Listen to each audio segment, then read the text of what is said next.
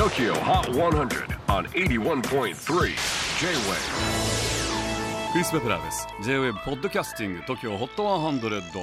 えー、ここでは今週チャートにしている曲の中からおすすめの一曲をチェックしていきます。今日ピックアップするのは71位初登場カーディー B アップ現在女性ラッパーの中でも人気ダントツと言っても過言ではないカーディー B 音楽でも私生活でも常に話題を振りまいています。すでに大物感満載ですがアルバムはまだ1枚しか出していません。現在はセカンドアルバムを制作中。アップはそこからの先行シングルです。で曲のリリースとともにミュージックビデオも公開されましたが相変わらずセクシーな衣装でお尻を振りまくっているカーディー B